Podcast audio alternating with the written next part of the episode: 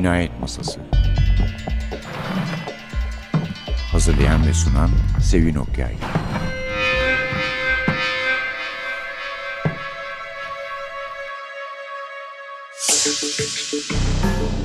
Merhaba, NTV Radyo'nun Cinayet Masası programına hoş geldiniz. Efendim bugün Dame Agatha Christie'nin doğumunun 120. yılını kutluyoruz. Yani tam bugün değil ama yıl bu yıl yıllık bir Agatha Christie festivali var. 12 ve 19 Eylül arasında bu yıl kutlanacak olan 15 Eylül'de doğum gününde böylece yazarın kutlamalara dahil olmuş oluyor. 120. yıl için gayet şık bir hatırlama ve kutlama programı yapmışlar. Gerçi tabii biz buradan izleyemiyoruz İngiltere'de olduğu için.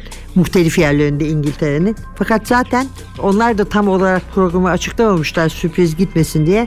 Ancak 40'tan fazla etkinlik olacağı söyleniyor. Bunların arasında işte Christie oyunları, filmleri gösterilecek açık hava sinemalarında. Tea dances dedikleri çaylı danslar var. Fevkalade iffetli bir dansa benziyor. Çiçek festivalleri, yürüyüşler, konferanslar, konuşmalar, yemekler bu Murder Mystery Dinner dediklerinden yani bir eser var. Onu da çözüyorsun aynı zamanda. Ve tren ve tekne gezileri ki gayet cazip görünüyor. Doğrusu e, Dame Christie de böyle bir kutlamayı hak ediyor. Turquoise'ın en meşhur kızı olarak ama ikinci bir doğum günü kutlaması da söz konusu. Miss Jane Marple roman olarak ilk kez ortaya Murder at the Vicarage'da çıkmıştı 1930'da. Bu arada The Murder at the Vicarage'in NTV yayınları çizgi roman dizisinden çıkacak kitaplar arasında olduğunu da hatırlatalım size. Ve Jane Marple'ın 80. doğum yıl dönümü de gene özel olaylarda kutlanacak. Peki nasıl kutluyoruz biz bugünü? E tabii ki Dame Christie'den söz ederek ve onun meşhur Perapalas macerasından, Perapalas'a geliş gidişlerinden daha doğrusu. Çünkü Orient Express'i, Şark Express'ini orada yazdığı söyleniyor. E, ve Ahmet Ümit'in Agatha'nın Anahtarı kitabından da söz ederek çünkü Agatha'nın Anahtarı aynı adlı hikayeyle başlayan bir hikaye seçkisi. Ümit'in 1999'da Can yayınlarından çıkmıştı. Temmuz'da bu yıl Everest yayınları ikinci baskısını yaptı. Kapağında da bir illüstrasyonla bu sanıyorum Pere Palas'taki odasındaki yazı masası ve taburesi oluyor. Dame Christie'nin resmi ve Mahmut Anahtar'ın bir çizimi var. Ama esas kitabımız parçalar, bölümler okuyacağımız Suat Çarkivi'nin bölümler okuyacağı kitap. Altın kitaplardan çıkan son Agatha Christie romanı. Biliyorsunuz altın kitaplar fevkalade istikrarlı bir şekilde Christie romanlarını ardı ardınca basmayı sürdürüyor. Bu da Temmuz'da çıkan kitap Sessiz Tanık Dumb Witness Çiğdem Öztekin'in Türkçesiyle çıkmış. Müzik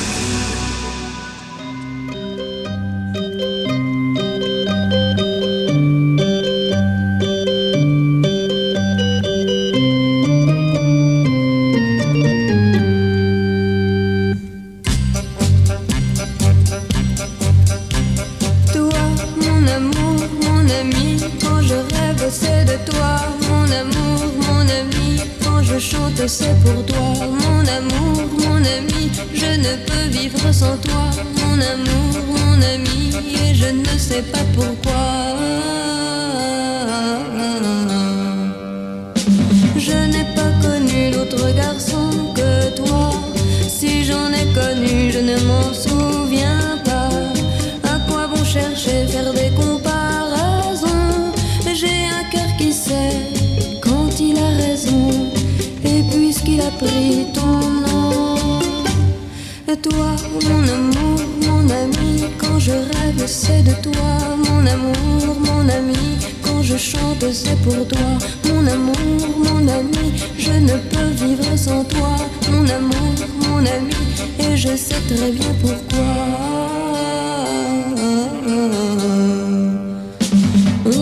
Jamais jusqu'où ira l'amour qui croyais pouvoir t'aimer toujours. Oui, je t'ai quitté et j'ai beau résister.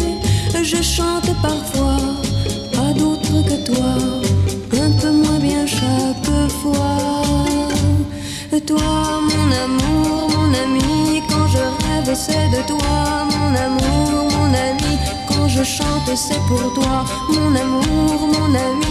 Je ne peux vivre sans toi, mon amour, mon ami. Et je ne sais pas pourquoi, mon amour, mon ami. Quand je rêve, c'est de toi, mon amour, mon ami. Quand je chante, c'est pour toi, mon amour, mon ami. Je ne peux vivre sans toi, mon amour, mon ami. Et je ne sais pas pourquoi.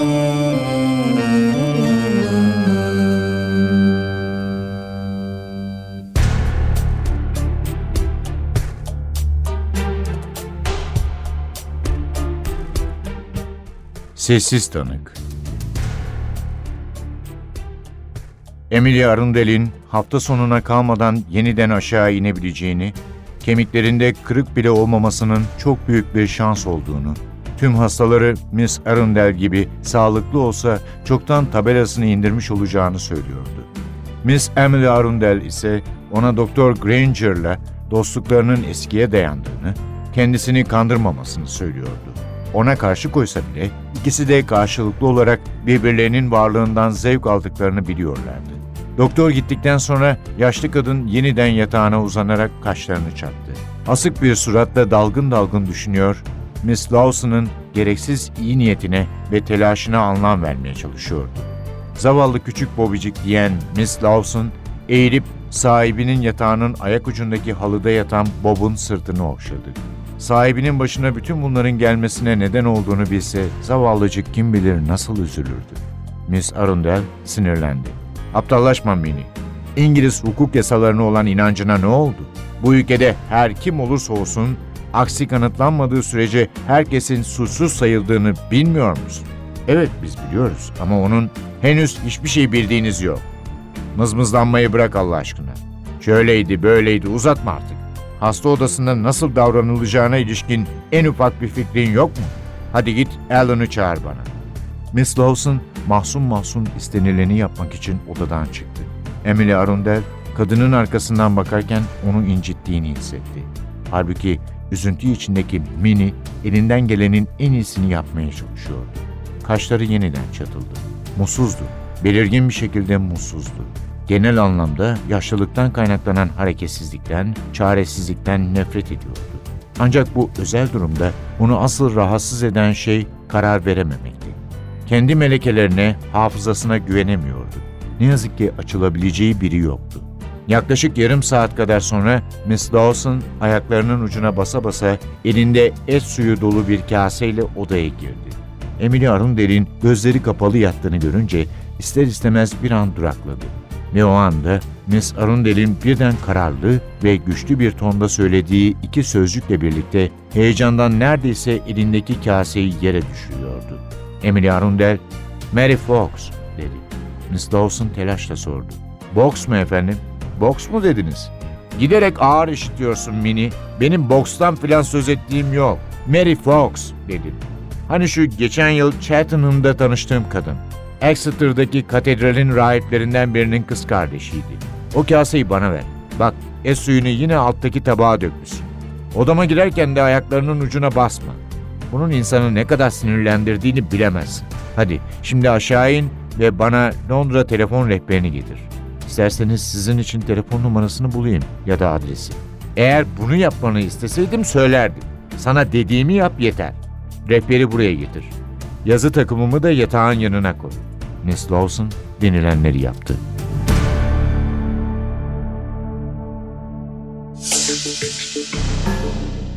Evet, sessiz tanıktan çok kısaca söz edelim. Yani şöyle söyleyeyim, en son çıkan kitap olduğu için aldık. Bir e, Agatha Christie kitabı örneği olarak başka kitaplar seçebilirdim diyeyim. Miss Emily bütün yeğenlerini çağırmış köşküne. Bir köpeğin topuna basarak merdivenden düşmüş, ucuz atlatmış. Fakat şüphelere kapılmış. Herkül Poirot'a bir mektup yazmış. Yollanmadan kalmış bu mektup. Bir süre sonra doğal bir ölümle ölmüş. Daha sonra birisi yollamış mektubu Poirot'a. Poirot da saçmaladığını iddia eden Hastings'i alarak konuyu açıklığa kavuşturmaya geliyor. Yani iyi bir Agatha Christie kitabı olduğunu söyleyebiliriz. Genelde pek kötü olanı da yoktur zaten. Hercule Poirot'un da doğrusu polisiyenin en büyük dedektiflerinden biri olduğu şüphe götürmez.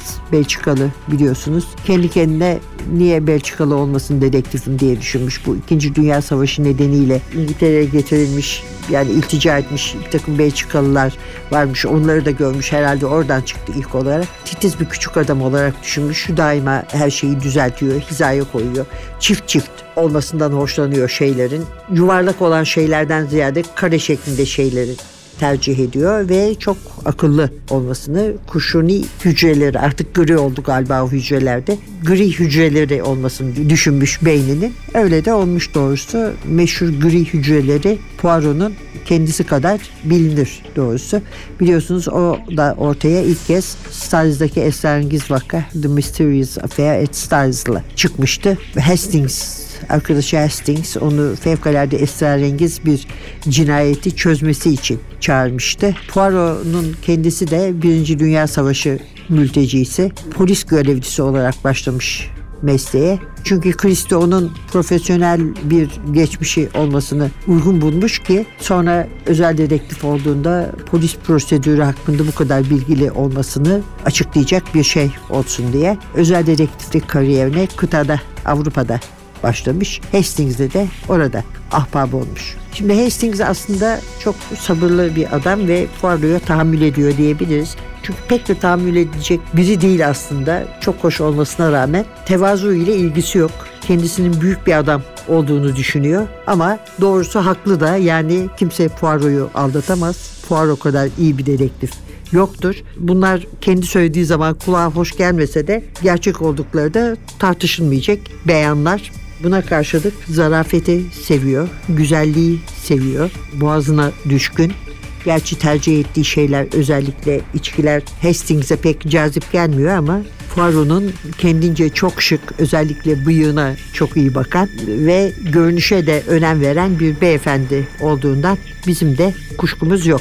Biz de burada onun gene av köpeği gibi diğer dedektifler gibi elde pertafsızla delillerin, maddi delillerin peşinde koşmak yerine koltuğunda oturarak ve insanlarla konuşarak da bir her şeyden önce ve koltuğunda oturarak bütün esrarı nasıl çözdüğüne bir kez daha tanık olacağız.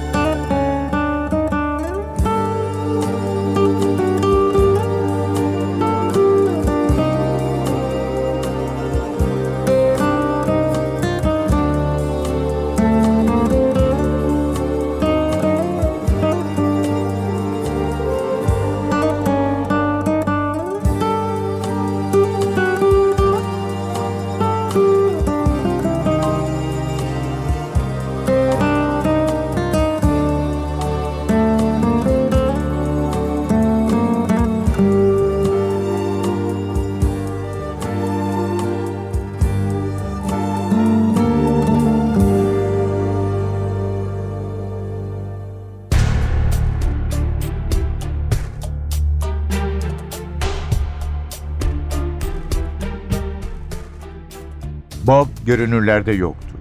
Tam merdivenin başına geldiğim sırada tökezleyip neredeyse düşüyordum. Sendeleyerek merdivenin trabzanına tutundum ve toparlandım. Aşağıya doğru bakınca fark etmeden Bob'un sağanlıkta bıraktığı topunun üzerine basmış olduğumu anladım. Hizmetçi hemen özür diledi. Affedersiniz efendim, Bob'un suçu. Topunu burada bırakıyor. Halı da koyu renk olduğu için fark edilmiyor. Günün birinde birinin ölümüne neden olacak. Zavallı hanımım da bu top yüzünden çok kötü şekilde düşmüştü. Ölümüne bile sebep olabilirdi bu kaza. Poirot birden basamakta kala kaldı. Kaza mı dediniz? Evet efendim. Bob her zaman yaptığı gibi topunu yine burada bırakmıştı. Hanımım odasından çıktı. Topa basarak merdivenlerden aşağı yuvarlandı. Ölebilirdi. Ağır yaralandı mı? Hayır, o kadar kötü değildi. Doktor Granger, Miss Arundel'in çok şanslı olduğunu söyledi. Kafasını çarpmamıştı. Kasları biraz zedelendi o kadar. Morluklar ve berelenmeler. Tabii büyük de bir şok. Bir hafta yatakta yatmak zorunda kaldı zavallıcık. Ama neyse ki durumu ciddi değildi. Çok mu önce oldu bu kaza? Hayır, ölümünden bir iki hafta önce. Poirot düşürdüğü bir şeyi almak için eğildi. Pardon, dolma kalemim. Heh, işte şurada. Yeniden doğruldu. Demek Bob biraz dikkatsiz. Kadın hoşgörüyle ah dedi. Zavallıcık nereden bilsin ki? Gerçi Bob insan gibidir ama ondan her şeyi bilmesini beklemek de biraz fazla değil mi? Bakın hanımım uykusuzluk çekerdi. Çoğu zaman yatağından kalkar, aşağı iner, evde dolaşırdı. Sık sık yapar mıydı bunu? Hemen hemen her gece. Bu arada Miss Dawson ya da başka birinin ayağının altında dolaşmasını da istemezdi. Poirot yeniden salona girdi. Çok güzel bir oda bu. Acaba şu bölmeye kütüphanem sığar mı? Ne dersin Hastings? Çok şaşırmıştım.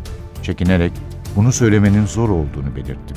Evet, ölçüler çok yanıltıcı olabilir. Lütfen benim küçük cetvelimi al.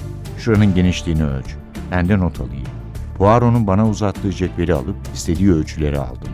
Verdiğim sayıları dikkatle bir zarfın arkasına yazdı.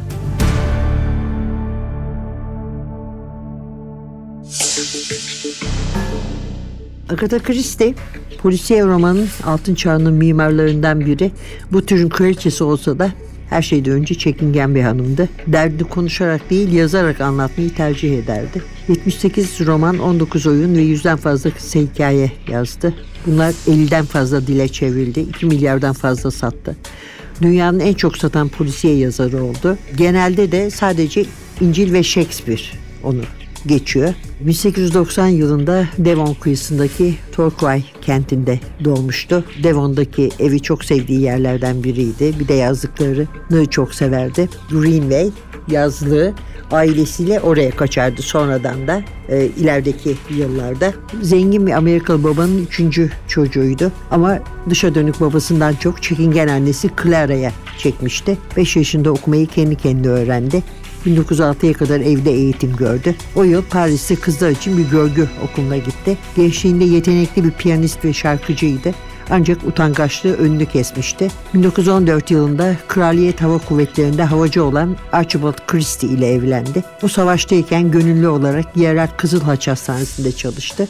Savaşın ardından Christie çifti tek çocukları Rosalind'in 1919'da doğduğu Londra'ya yerleşti. Efendim bu iki paragrafı size bizim NTV yayınları çizgi roman dizimizdeki Christie kitaplarından birinden okudum. Şarkı Ekspresi'nde cinayet ve meçhul düşmanı bir araya getiren kitap. Ondan sonra da Nil'de ölüm ve gece yarısı cinayeti var. Sonra da devam edeceğiz zaten On Küçük Zenci ve Mavi Tren'in esrarıyla. Evet ama böyle Kristin hayatının sonuna kadar anlatmaya kalkacak olursak bayağı 3 program arka arkaya yapmamız gerekir. Bunun kolaycılığına kaçmayacağız öyle söyleyeyim. Evet, e, Archibald Christie dediğimize göre bu kaybolma olayına geçebiliriz. Archibald Christie'nin başka birini sevmesi ya da ilişki kurması diyelim en azından bu kaybolma olayına yol açtı. 1926 yılında 11 gün süreyle ortadan kayboldu Agatha. Bu olay onun Roger Ackroyd'un katlini yayınladığı yani çok meşhur olduğu yılda meydana geldiği için herkesin ilgisini çekti. Aslında 1926 onun için kötü bir yıldı. Önce çok sevdiği annesi Clara ağır bir hastalığın ardından öldü. Kocası Archie hastalık sevmediği için onu annesiyle yalnız bırakmıştı. Çok sinirleri bozulmuştu, kafası karışmıştı. Çek imzalarken bazen adını hatırlamıyordu. Arabası çalışmayınca gözyaşlarına boğuluyordu. Bir sinir krizinin işindeydi yani. Nihayet evleri Stiles'a dönecek gücü buldu ama orada onu daha büyük bir darbe bekliyordu. Archie karısına binbaşı Belcher'ın eski sekreteri Nancy Neal'e aşık olduğunu söyledi. Hemen boşanmak istiyordu. O da 3 Aralık 1926'da Archie Christie hafta sonunu sevgilisiyle geçirmek için gidince aynı akşam 21.45'te yanına küçük bir bavul alıp sekreterine Yorkshire'a gittiğini bildiren bir mektup bıraktı. Ortadan kayboldu. Ertesi sabah kaputu kalkmış, ışıkları yanar haldeki yeşil Morris Cowley arabası Surrey'de bulundu. Kürkü, içinde eşyalarıyla bavulu ve süresi geçmiş ehliyeti de arabadaydı. Surrey polisi kayıp raporu yayınlayınca ülke ayağa kalktı. Derler ki 4 ilçede 500 polis Agatha'yı aramış. Bilgi verene ödüller vaat edilmiş. İzciler, tazılar, uçaklar ve dalgıçlar da bu arabaya katılmış. Hatta 15 bin gönüllü de kayıp Agatha'yı aramış. Where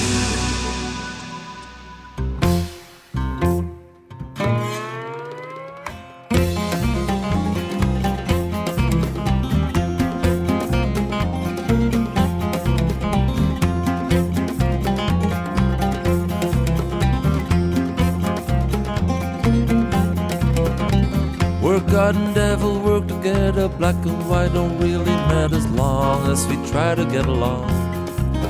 And if I don't have your support, I'll put it real short in the lines of this very simple song. By the kingdom of the glorious kids, and we really, really want to do this,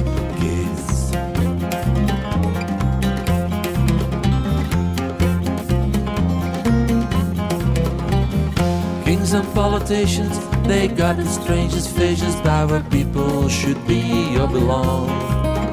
When a heart meets a heart, ain't easy driving apart, and he who tries almost certainly is wrong. In the kingdom of the serious kids, and we really, really wanna do this, kids. Fatum, fatum, truce. حب وسلام من أجمل الكلام في توالي الأيام سعد ووئام باسم خاف שלום שאיפתנו בכל יום נחת רגש וששון זה דבר כל כך נבון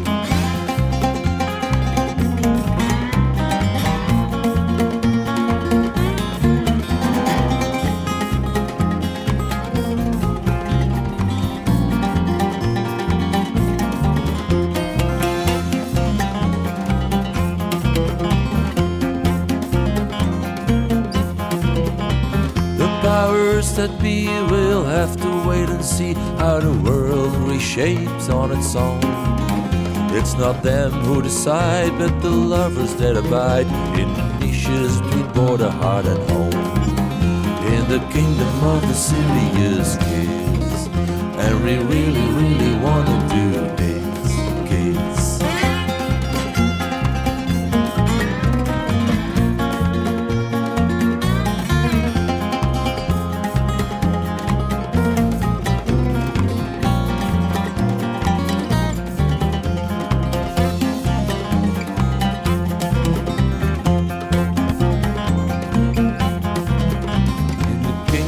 of the serious kids. And we really, really wanna do this in the kingdom of the serious kids. And we really, really wanna do this. Kiss,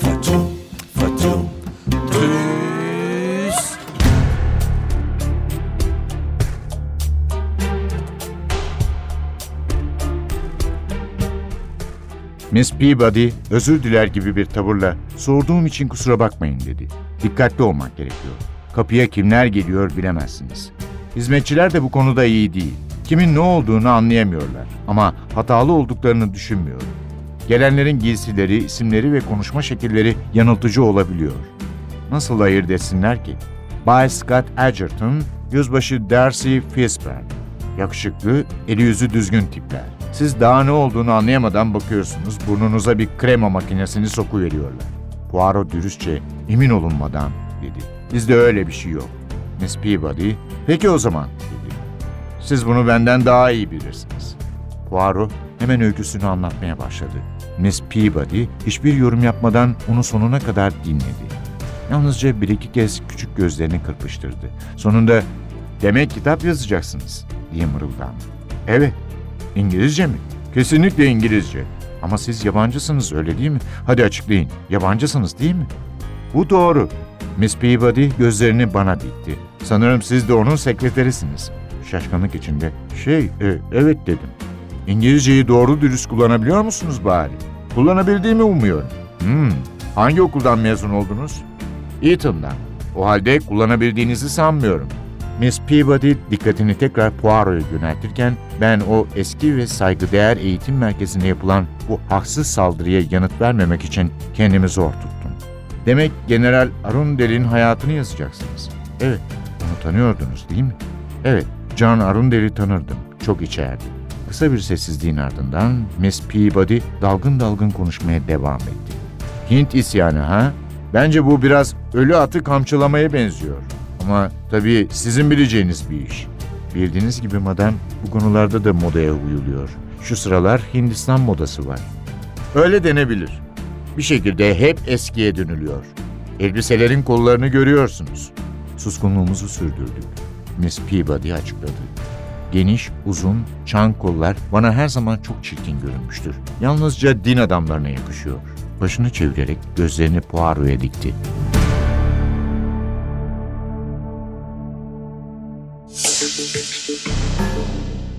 Agatha Christie'yi kutluyoruz ve kayboluşundan söz ediyoruz. Bu kayboluşun esrarını biyografisinde de çözmediği için öldüğünde bulmaca cevapsız kalmıştı.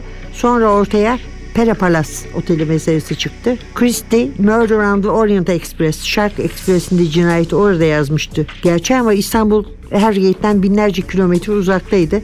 Hollywood işe dahil olunca bu mesafe önemini kaybetti.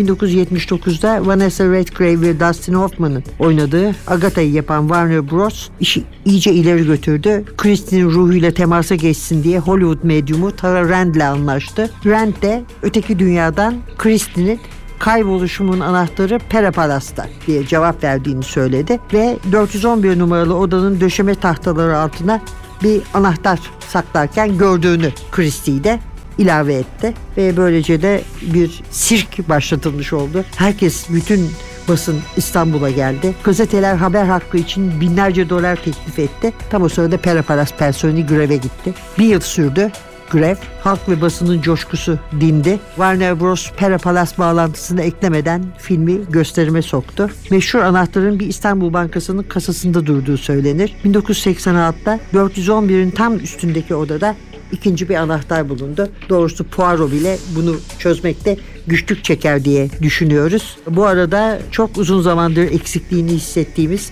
esrarı bünyesinde barındıran Pera Palace Otel'de 1892'de ilk kuruluş çalışmaları yapılmıştı. Yeniden açılıyor ve Pera Palace'ı da gördükçe sadece Agatha Christie değil diğer meşhur konukları da anacağız. Ernest Hemingway, Alfred Hitchcock, Greta Garbo gibi. Agatha Christie odası da elbette 411 numaralı oda. Buradan hemen çok az vaktimiz kalsa da Ahmet Ümit'in kitabına geçelim. Agatha'nın anahtarı için Ahmet Ümit çok hoş bir hikaye yazmış. Yani esrarı ilgi çekici bir yere bağlayan bir hikaye. Bir Türk erkekle bu erkeğin Cameron Aknil ismi Agatha'ya olan aşkıyla ilgili bir hikaye ve anahtarın esrarını da bir Ahmet Ümit üslubuyla açığa çıkartıyor. Ve böylece Agatha'nın esrarına, kayboluşuna ve anahtarına Ahmet Ümit de bir nokta koymuş oluyor. Efendim bugün Dame Agatha Christie'yi andık. Onu anmak için aslında bir vesileye de ihtiyacımız yok. Kendisini çok severiz ve hakikaten de belli bir çağ temsil etse de polisiyenin en büyük ustalarından biri olduğu kesin. Son kitabı altın kitaplardan çıkan Sessiz Tanıklı Dan Witness'ten parçalar okudu. Suat Çalkivik e, bir de Ahmet Ümit'in ikinci baskısı yapılan Agatha'nın anahtarından söz ettik ve Christie'nin kayboluş esrarından. Önümüzdeki hafta başka bir yazar, başka bir cinayet ve cinayet çözücüyle birlikte olana kadar mikrofonda Sevin, masada Evren. Hepinize iyi günler dileriz.